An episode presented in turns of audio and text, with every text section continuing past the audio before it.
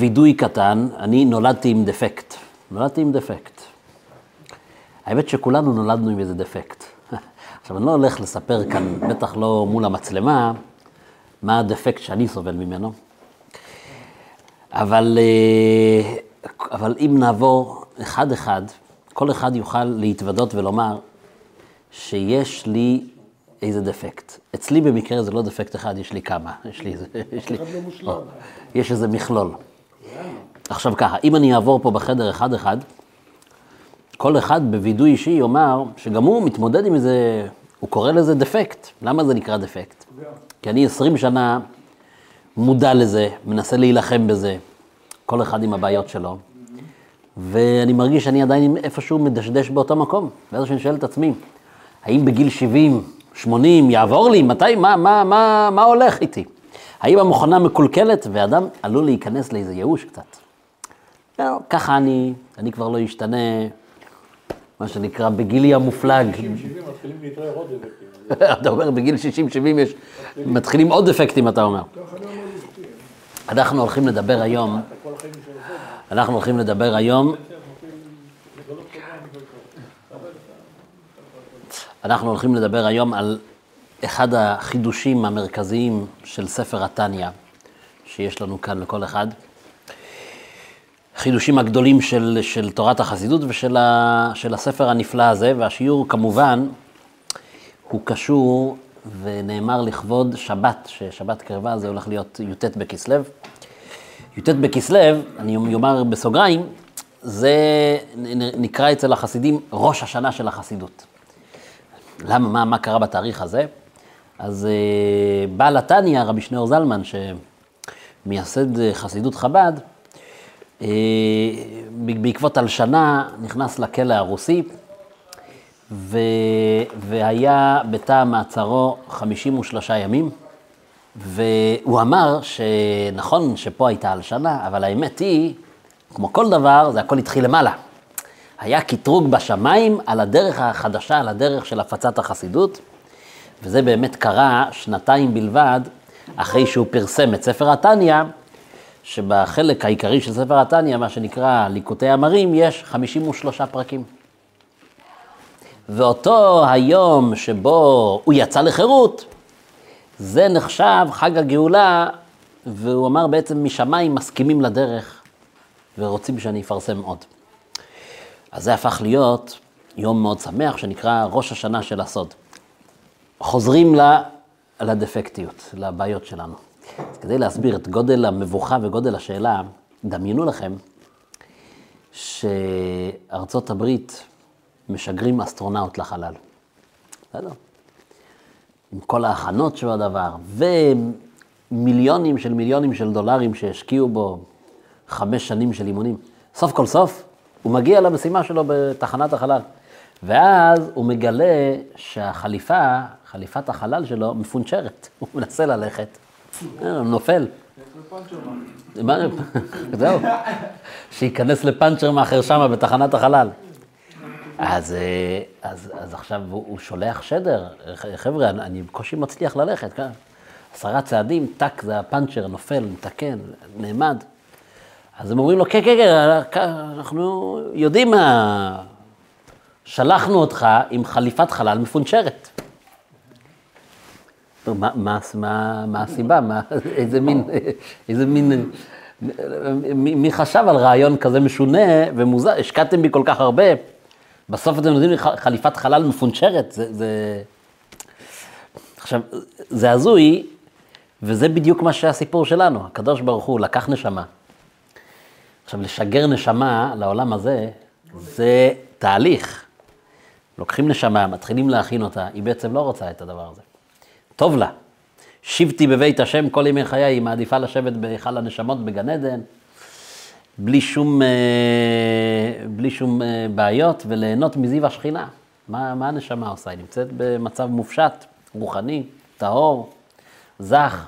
טוב, אומרים לו, לא, לא, נשמה, נשמה, נשמה, נשמה לה, נשמה יקרה, בואי.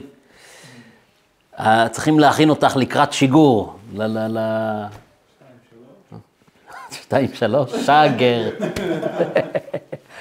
שם, זה לא שגר, שם זה אנחנו עדיין בשלב שמטעינים את הטילים על המטוס, לפני השגר, זה כבר הש- השלב האחרון.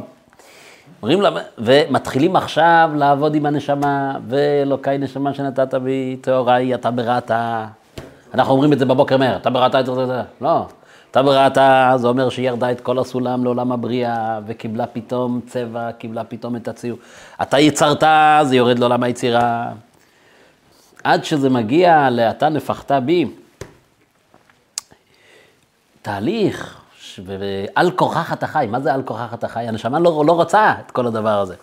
אבל אומרים לה, זה שליחות, זה מאוד חשוב, את יורדת למקום ש... סוף, סוף כל סוף, היא מסכימה, בסדר. ושגר משגרים את הנשמה. ומהר מאוד היא מגלה שהחליפת חלל שהלבישו לה, הלא זה הגוף. הכניסו את הנשמה בתוך, למה אתה נמצא בעולם כזה רחוק, כזה פיזי, אתה לא יכול פה, הנשמה לא יכולה פה ללכת ולקנות תפילין ולקנות נרות שבת, לא יכולה. היא צריכה רגליים מבשר וידיים וכסף בארנק בכיס, אז הכניסו אותה לתוך איזו חליפת חלל. מהר מאוד היא מגלה שהחליפת חלל מפונצ'רת. שיגעון. כל ההכנות האלה, שמת את זה בחליפת חלל. מלא בעיות, מלא צרות. בטח סיפרתי לכם פעם את הבדיחה, שאותה הנשמה שמכינים אותה לירידה לעולם הזה, ו... והיא ככה מתנגדת קצת, ומה הולך להיות שם, אומרים לזה שליחות, זה משהו חשוב. ותוך כדי שהיא יורדת במעלית, זה לא מעלית אחת, זה לרדת קומות, קומות, אז יש... פוגשת נשמה שבדיוק חזרה אחרי 120. אז אומרת הנשמה לנשמה, תספרי לי מה קורה שם בעולם הגשמי הנמוך הזה. אז אה, בקיצור, היא אומרת, זה לא על רגל אחת, בוא נעשה קפה, יושבים לקפה, אומרת, תשמעי, עולם מוצף, עולם מוצף, מוצף בפלאים, זה אי אפשר להאמין דבר כזה. היא אומרת, בשביל כמה דולרים אתה יכול לקנות ציצית, כמה דולרים נרות שבת, כמה דולרים תפילין, כמה, כמה דולרים מזוזה, אי אפשר להאמין, זה עולם מוצף במצוות, אי, אי אפשר להאמין, זה פשוט משהו לא, נורמל, לא, זה משהו לא מהעולם הזה. אז הנשמה נכנס לה כזה מוטיבציה וחשק, היא נפרדת ממנה, ורצה, כן, כן, אני רוצה. בקיצור, והיא יורדת, נפרדו הנשמות. עברו 120 שנה, חזרה הנשמה למעלה. ודבר ראשון, היא אומרת, איפה הכתובת של הנשמה ההיא שפגשתי בזה? אומרים לה, היכל גן עדן, היא זה. בקיצור, היא מגיעה לשם, אומרים, נו, נו, איך היה? אומרת לה, תשמעי, כל מה שאמרת היה מדויק. שתמורת כמה דולרים אפשר לקנות, דבר אחד שכחת לומר לי, שעד שאני אשיג את הכמה דולרים תצא הנשמה. עד שאני אשיג את הדולר, תצא לי הנשמה.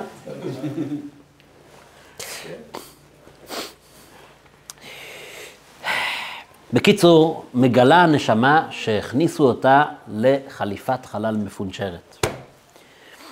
ואם הייתי אה, מנסה למצוא מילה שתחליף את המילה דפקט שאני כל הזמן השתמשתי לפני זה, כל אחד מתמודד עם משהו אחר. אבל הייתי אומר שרוב הבעיות של האנשים, רוב הבעיות שאנחנו מכירים, השורש שלהם הוא מילה אחת, שקוראים לה אגו.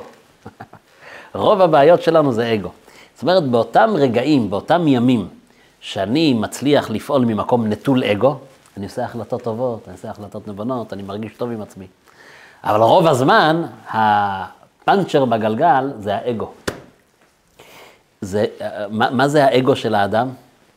האגו של האדם זה התחושה השקרית שאני במרכז העולם והכל מגיע לי. הכל, כל העולם נועד בשבילי. זה, זה, זה. עכשיו, שימו לב, כמעט כל דבר שאתם תלו, אחד הוא כועס הרבה, אחד נפגע הרבה, מאוד פגיע, אחד, אה, אחד יש לו כזה פתיל קצר, הכל בסופו של דבר, אם נחקור לעומק, יושב על הנקודה הבסיסית של האגו. איך הוא מעז לפגוע בי? ואם אני כועס עליו, איך יכול להיות שהוא מצליח יותר ממני? הרי זה, זה נגד ההיגיון. אני כאן, אני אמור להיות כאן בקודקוד. כולם נועדו לשרת את האגו שלי. זה בועה נפוחה של פרעה, שאומר, לי אורי, אני אעשה, הכל, זה, הכל בשבילי. הכל נועד לשרת את הצרכים שלי. זה הפרעה שלנו שיושב כאן, זה האגו. זה, זה פאנצ'ר אמיתי בגלגל, זה משהו, ש... זה משהו שאתה לא יודע איך, איך, אה, איך, איך, איך להתמודד איתו. למה בן אדם נפגע? למה הוא נפגע? מה, ההוא לא מבין את המעלות שלי ואת ה... למה בן אדם כועס? הכל מגיע לי. אני כועס על בן הזוג, על בת הזוג, על חבר קרוב. לא מגיע לי. פעם מישהו אמר ש... שעוד לא מצאנו בן אדם, אפילו אחד, שזכה בלוטו, ורץ ברחובות ושואל, ריבונו של עולם, למה דווקא אני? למה זה לא, למה לא יש? יש כל כך הרבה שכנים בבניין, למה מכל הבניין, למה, למה, למה, כן, אף פעם לא שמענו מישהו שאומר, למה מגיע לי כל הטוב הזה? אבל אם בן אדם נחתך לו הזרת של הזה, ויש לו פה שבר ב... וזה, הוא אומר, אני לא מבין, יש פה בניין, מאה שכנים פה, מכולם, כל ה... כשזכה בלוטו לא שמעת אותו מצייץ. הכל מגיע לי, זה טבעי, זה האגו הנפוח.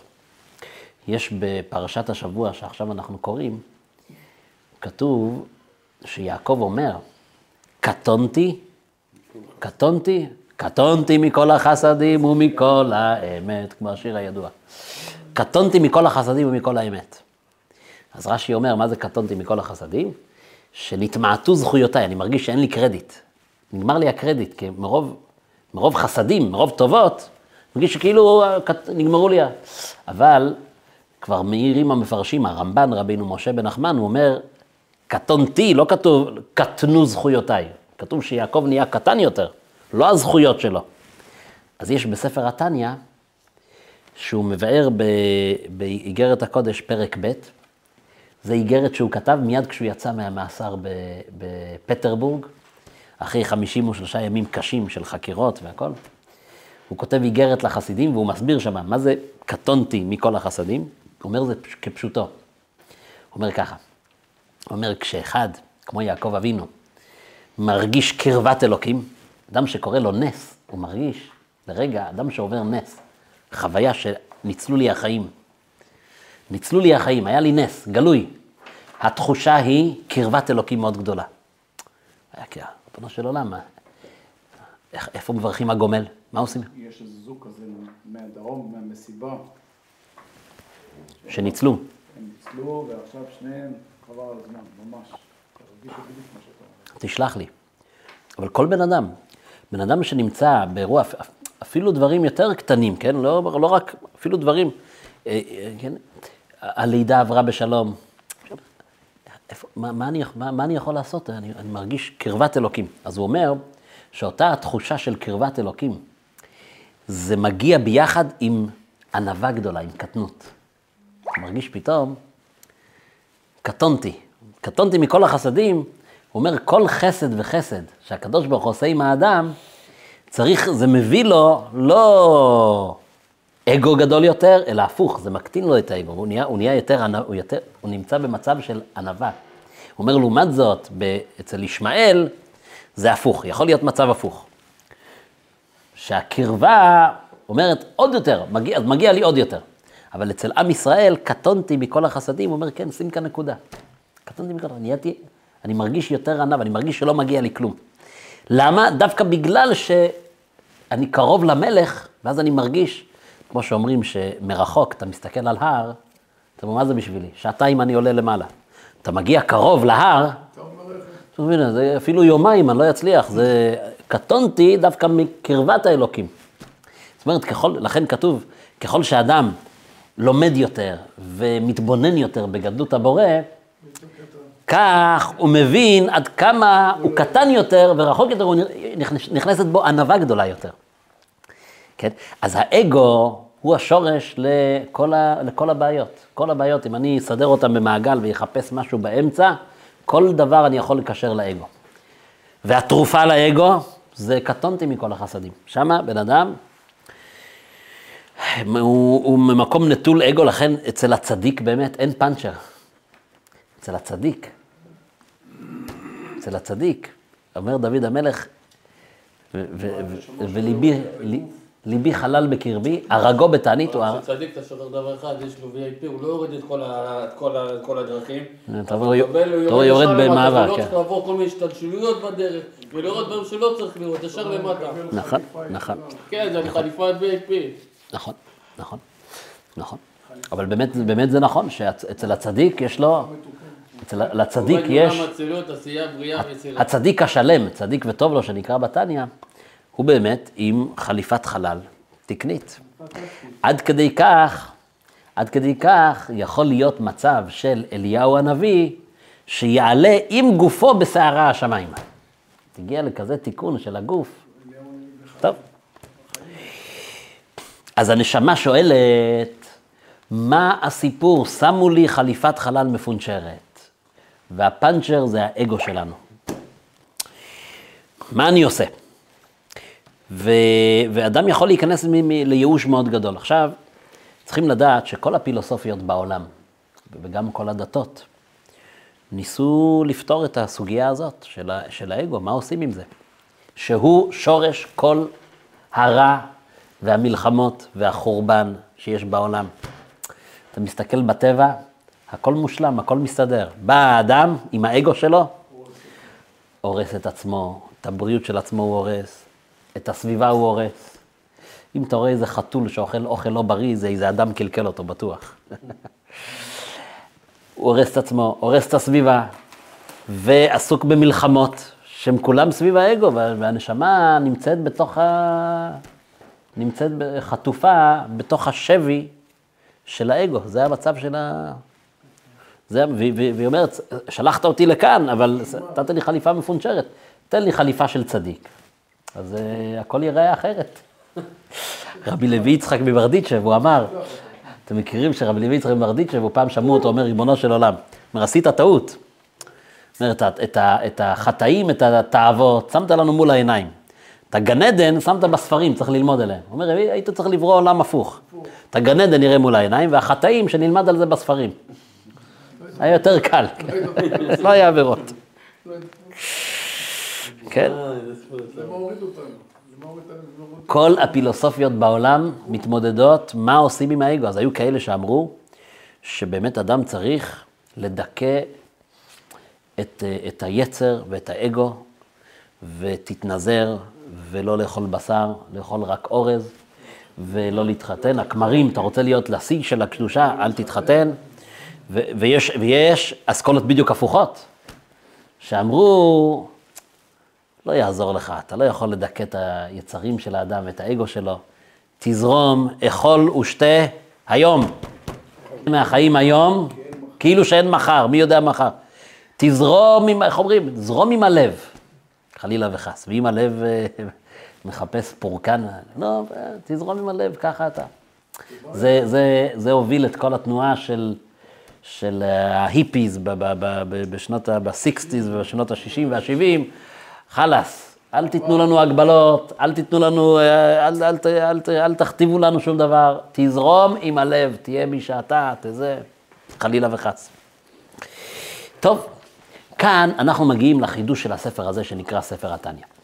זאת אומרת, ביהדות גם כן נכתבו הרבה מאוד ספרים, ספרי מוסר וספרי חסידות. המשותף שבכל הספרים הללו זה שהצדיקים שכתבו את הספרים דיברו על האדם האידיאלי, ופחות או יותר דיברו על עצמם מהמקום שהם מכירים. עכשיו, כשאתה פותח ספר כזה, אתה פותח ספרי מוסר, ואתה פותח אה, אה, ספרים של, של החסידות, של ספרי החסידות, ואתה אומר לעצמך, הציבו פה רף מטורף. זה לא, מדברים כאן על דברים שזה לא, זה לא בשבילי. אני מבין שיש איזה אחוז מסוים באוכלוסייה ששייך ל, לרף הזה של פרישות וקדושה וטהרה. אבל אני, יש לי פאנצ'ר בחליפה, אני לא, זה לא בשבילי הסיפור הזה. זאת אומרת, כאילו היה, היה איזשהו ייאוש כלשהו, ש...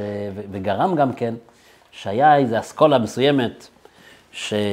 ששייכים כאילו, ו... והאנשים הפשוטים אמרו, אנחנו לא, אנחנו לא מסוגלים. פתאום בא בעל התניא, וכתב את הספר הזה. והספר הזה ש, שהוא קרא לו, הוא קרא לו ספר של בינונים.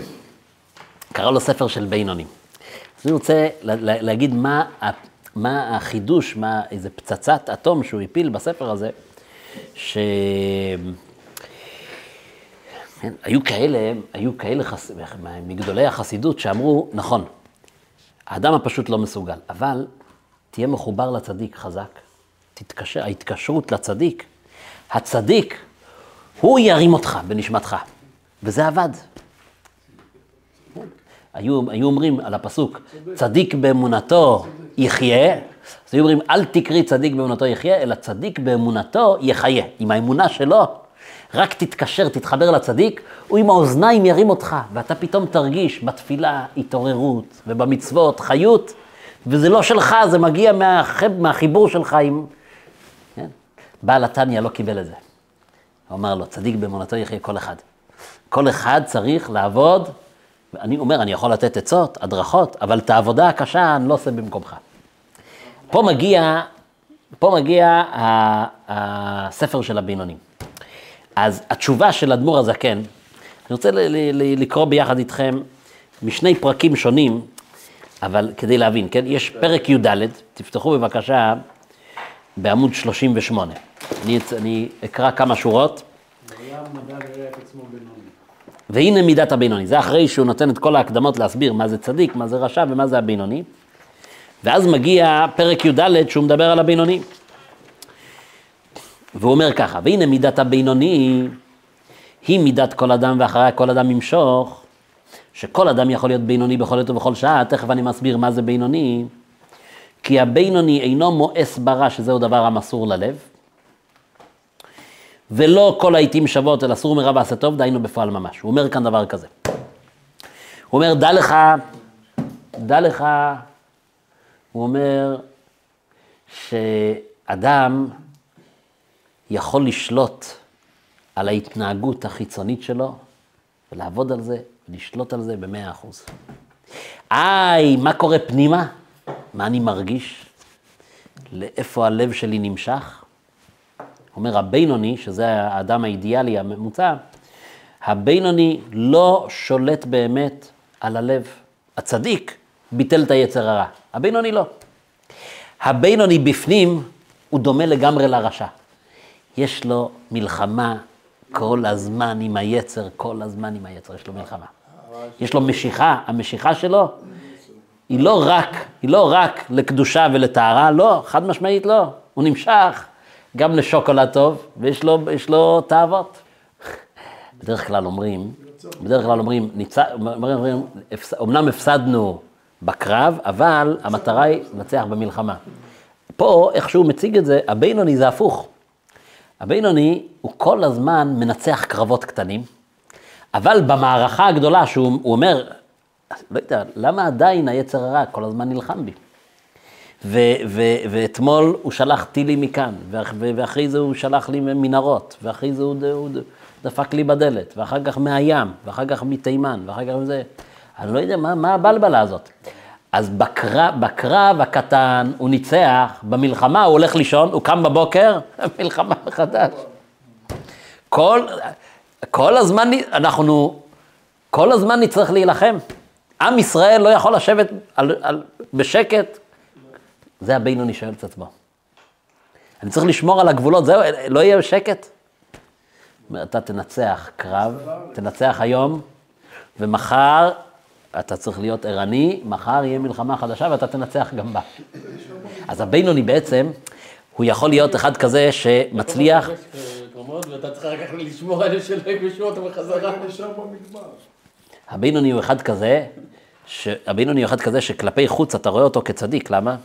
כי בהתנהגות החיצונית הוא מנצח קרבות, הוא מנצח.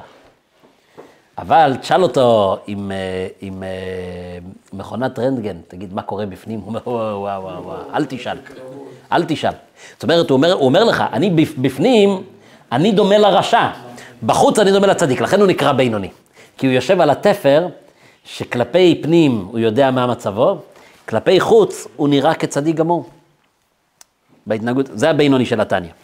אז הוא אומר, אז הוא אומר ש...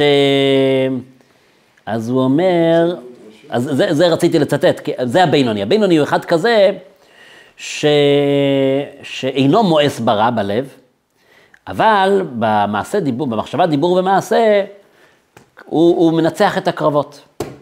זאת אומרת, אם תשאל אותו, מה, לא, לא מתחשק לך עכשיו להתהפך במיטה ולישון עוד שעה במקום לקום לשחרית? הוא אומר לך, וואי, איך בא לי. איזה קשה היה לקום. אבל ניצחתי, קמתי. ומה מחר יהיה? עוד פעם, ומה יהיה מחרתיים? אז הוא אומר, מתי זה ייגמר הקרבות? לא יהיה יום שנוכל לסגור את המשמר הגבול? לא יהיה. טוב, זה פרק ראשון. עכשיו אני מדלג איתכם לפרק כ"ז, ואני רוצה לקרוא משם את העיקר, עיקר המסר של השיעור שלנו היום, בעמוד 66. בעמוד 66. לא, סליחה, בעמוד 67, כן? זה ליד 66. שימו לב, וזה פה המשפט הכי חשוב שנוגע לענייננו, והוא החידוש הגדול של בעל התניא. הוא כותב כאן, באמצע העמוד יש נקודה, ולכן אל ייפול לב אדם עליו ולא ירע לבבו מאוד, גם אם יהיה כן כל ימיו במלחמה זו, כי אולי לכך נברא, וזאת עבודתו. להיקפיה לסטרא אחרא תמיד. אומרת, במילים אחרות, במילים אחרות, זאת אומרת, אנחנו, אנחנו חשבנו, אנחנו בדרך כלל, בדרך כלל, מה בדרך כלל אומרים? למה יש לאדם מאבקים פנימיים? למה יש לו יצר הרע? בדרך כלל אומרים, זה כדי שיהיה לך ניסיונות, אז זה יגרום לך אם אתה תנצח, זה, זה אמצעי כדי להגיע לחוזק יותר גדול, למעלה יותר גדולה. זאת אומרת, הניסיון הוא אמצעי בשביל איזה מטרה. בעל התניא אומר לא. בעל התניא אומר לא.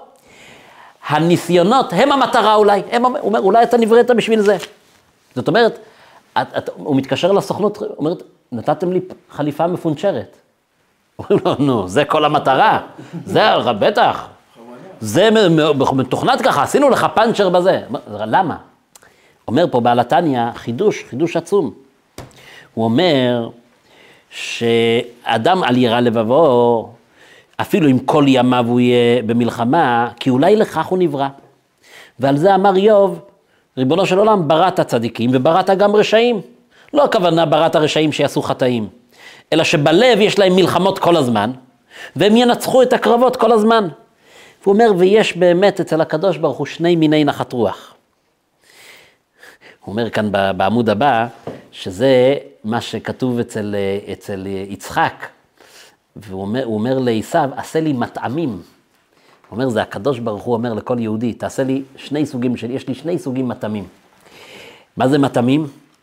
אני, אחד אוהב מתוק, ואחד אוהב מתובל. זה מאכל חריף, מתובל, שלפני לא יכול, אבל עכשיו ש, שטיבלת אותו, והוא מעדן.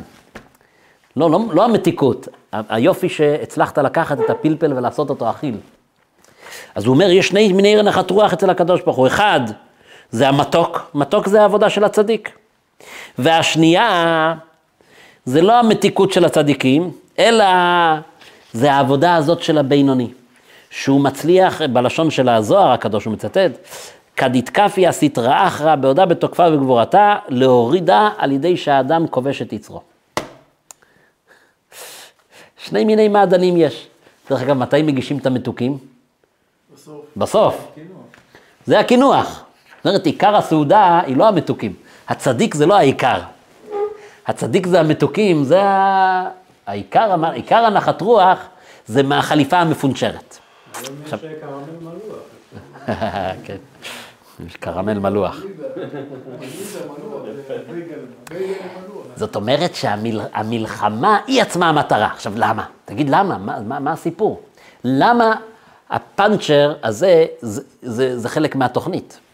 למה הנחת רוח שיש מה, מהחריף מתובל ומהעבודה של הבינוני, ש... ש... הרוח לפעמים מעיפה לך, מעיפה, מעיפה, מעיפה לך את הכובע. עכשיו, מה זה לך? לפעמים זה אדם מאוד שמן. הוא רץ, הוא רץ, הוא רץ אחרי הכובע, ואז מגיע הרוח, ו... וזה יימשך ככה, עד 70, עד 80, מה הכיף כאן? מה, מה המטרה? למה זה לא אמצעי, אלא זה מטרה? התשובה היא, ואני כבר לא, לא אצטט כי אין, אין זמן, אבל פרק ל"ז הוא הוא אומר דבר מדהים. בפרק ל"ז, מה הוא אומר? הוא אומר בפרק ל"ז, הוא מאיר באור יקרות, מאמר של חכמינו, נתאווה הקדוש ברוך הוא להיות לו דירה בתחתונים, במקום הכי תחתון. זאת אומרת, הוא אומר ככה, הוא אומר, המטרה של הבריאה היא לא כל השתלשלות העולמות, לא עולמות העליונים. למה? כי בעולמות העליונים מה יש? כל הזמן יש פחות אור, מה החידוש? בשביל זה אנחנו, בשביל זה עשינו יצירה של עולם, בראשית ברא אלוהים את השמיים ואת הארץ, בשביל שיהיה פחות אור, לא, לא, לא, בשביל זה. המטרה היא להגיע לעולם שבו יש חידוש. מה החידוש? שיהיה חושך מוחלט, שלא, שלא יראו בכלל את הקדוש ברוך הוא. אז הקדוש ברוך הוא נתאווה שבמקום חשוך נדליק אור. ולא רק נדליק אור, אלא את החושך נהפוך לאור. עכשיו אני שואל אתכם, מה זה המקום הכי תחתון ששם הקדוש ברוך הוא רוצה שיבנו לו דירה? מה הדבר הכי נמוך בעולם שלנו? ים המלח? יש משהו יותר נמוך מים המלח. מה הדבר הכי נמוך? יש, יש אה, בחז"ל, אומרים שהיצור הכי נמוך זה היתוש. למה? כי הוא רק לוקח בלי לתת. מכניס ואינו מוציא. דרך אגב, ים המלח גם כן, מקבלת ולא מוציאה. אבל יש משהו אחד שיותר נמוך מהיתוש. יש משהו אחד שיותר נמוך מים המלח. מה זה התחתון? כשאתה אומר, נתבע הקדוש ברוך הוא בתחתונים. מה זה התחתון? יש תחתון הכי תחתון. מה זה הכי תחתון? לא ים המלח ולא היתוש. אתם יודעים מה הכי תחתון? האגו של האדם. האגו זה הכי נמוך. אין יותר נמוך מהבחירה החופשית של האדם שיכול ללכת נגד רצון הקדוש ברוך הוא. למה? בגלל שהאגו המנופח שלו אומר לו, נכון, הוא אמר לך, אל תאכל מעץ הדת, ואני כן יאכל מעץ הדת. זה המקום הכי נמוך. היכולת להגיד, אני כן יאכל מעץ הדת, זה המקום הכי נמוך. לא, שלא יאכל, של אל תאכל. תעשה את הבחירה הנכונה, אבל המקום הזה שאני יכול לבחור, הוא המקום הכי נמוך. זאת אומרת שהבריאה של האגו, הפאנצ'ר בחליפת חלל, היא המטרה של הבריאה. הכל, לא, בשביל מה? בשביל מלאך גבריאל? מלאך מיכאל? בשביל זה עשינו את כל המערכת הזאת, אין צורך. עדיף להישאר אה, אדון עולם אשר מלאך בטרם כל יצור נברא, לא צריך את כל זה. אני רוצה את החידוש, אני רוצה ליצור משהו חדש לגמרי, שאין אותו בכלל במערכת של העולמות העליונים. למה אני רוצה ליצור? אני רוצה ליצור חושך. בוא ניצור תחתון. מה זה התחתון? הפאנצ'ר בגלגל שלנו. הדפקט שלי, זה המטרה שבשבילה הקדוש ברוך הוא צמצם את אורו, וברא את כל הגלקסיות, וברא את כל העולמות הרוחניים, וברא דומם, צומח, חי, מדבר, מיליונים של סינים, ומיליונים של דגים, ומה לא.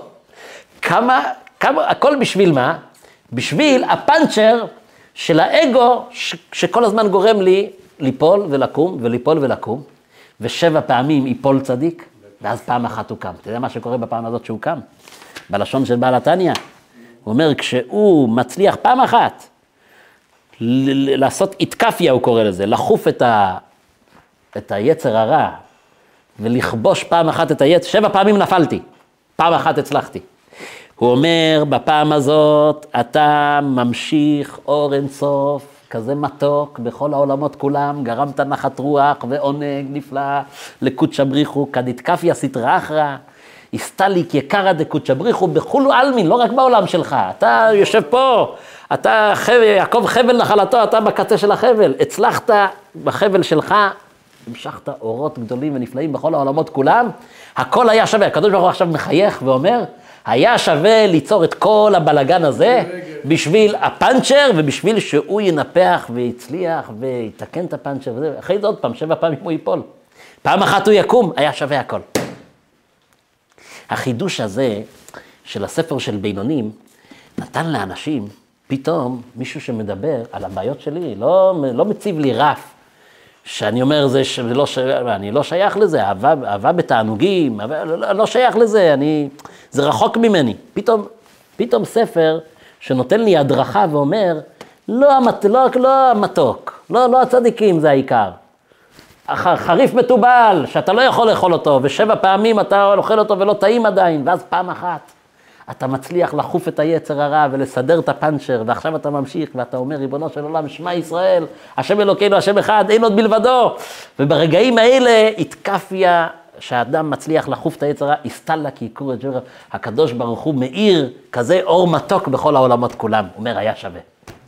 לכן, זה שלפעמים אנשים לא מבינים את זה, זה מאוד קשה להבין, שחז"ל אומרים, שמה זה, מה זה וירא אלוקים כי טוב מאוד, כתוב כל הזמן, בכל הימים כתוב וירא אלוקים כי טוב. ביום השלישי פעמיים כי טוב. פתאום מגיע יום השישי, נברא האדם, אלוקים כי טוב מאוד. אומרים חז"ל, כי טוב, היצר הטוב, מאוד, היצר הרע. רגע אחד, לא הבנתי את זה. טוב, מאוד זה היצר הרע. תשובה, בוודאי. זה הרגע שבו הושלמה הבריאה, היה שווה עכשיו הכל, היה שווה. היום הראשון בראתי זה, ביום השני, ודגים, וחיות, ועופות, ו... ו... ו... ונברא אדם, ונברא מאוד היצר הרע, הפאנצ'ר שלו. לו עכשיו אפשר לברך על המוגמר, זה, היה... הרגע הזה שנברא, התחתון שהוא יותר תחתון מים המלח ומהיתוש, זה הרגע של טוב מאוד. עכשיו יש, עכשיו יכול להיות תענוג. לפעמים יש יותר מדי אקשן, אתה לא צריך את זה. גם הלב לא עומד לכל אקשן.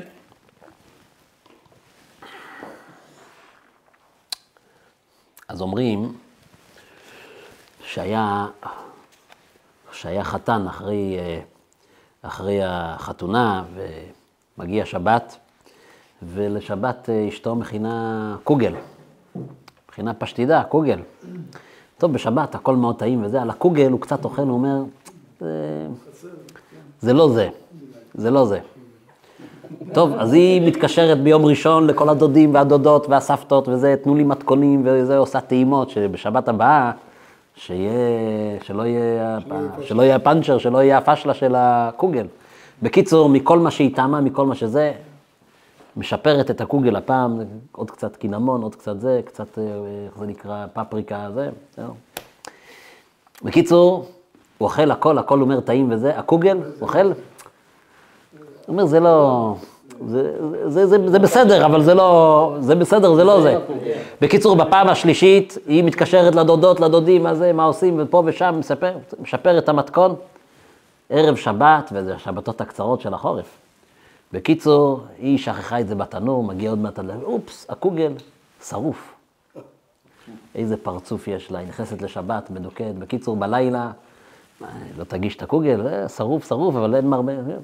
מוציאה את הקוגל, והוא אוכל מכל הדברים, מגיע לקוגל, אומר, או, ככה אימא שלי מכינה את הקוגל. נותן לכולם, אני נותן את הקיגל לכולם. ככה אימא שלי מכינה את הקוגל. אפשר למטה השרוף. זה הכי טעים השרוף. יש כאלה שאוהבים דווקא את השרוף, יש כאלה שאוהבים דווקא את השרוף, בדיוק. אני אומר לאשתי, אל תשחקי את העוגה, אני אוהב את השרוף. וזה קוגל תוך את המתוק. כן. שבת אני מבין, אני אוהב את השרוף, כולם אוכלים. לחיים, לחיים. אני אוהב את השרוף, זה אומר הקדוש ברוך הוא. אני אוהב את השרוף. אני אוהב את השרוף של הקוגל. זה אומר הקדוש ברוך הוא. לכן אנחנו צריכים לשאוב מכאן עידוד גדול. לדעת שזה שאנחנו מתמודדים ומתמודדים, ולפעמים מרגישים שאנחנו מדשדשים באותו מקום, שבע פעמים נופלים ופעם אחת קמים, זה החיים עצמם, וזה הקדוש ברוך הוא רוצה, ומזה הוא מתענג. והאמת היא שלאט לאט זה בס- בסופו של האמת היא שזה נהיה יותר קל. כי ההרגל נעשה טבע שני, ואדם לאט לאט כן מצליח. זה לא נכון להגיד שנשארים באותו מקום. זה היה בשביל להקצין. כן, אדם שעובד על עצמו, ואח- ואחרי זה יש לו מלחמות חדשות. ובמגרש החדש שהוא נלחם, אז הוא נופל שבע פעמים וקם פעם אחת. אבל אנחנו, יכולים להתקדם. וגם אם חזרנו אחורה, וגם אם... בסדר, זה האדם, זה לא מלאכים כאן, זה לא רובוטים.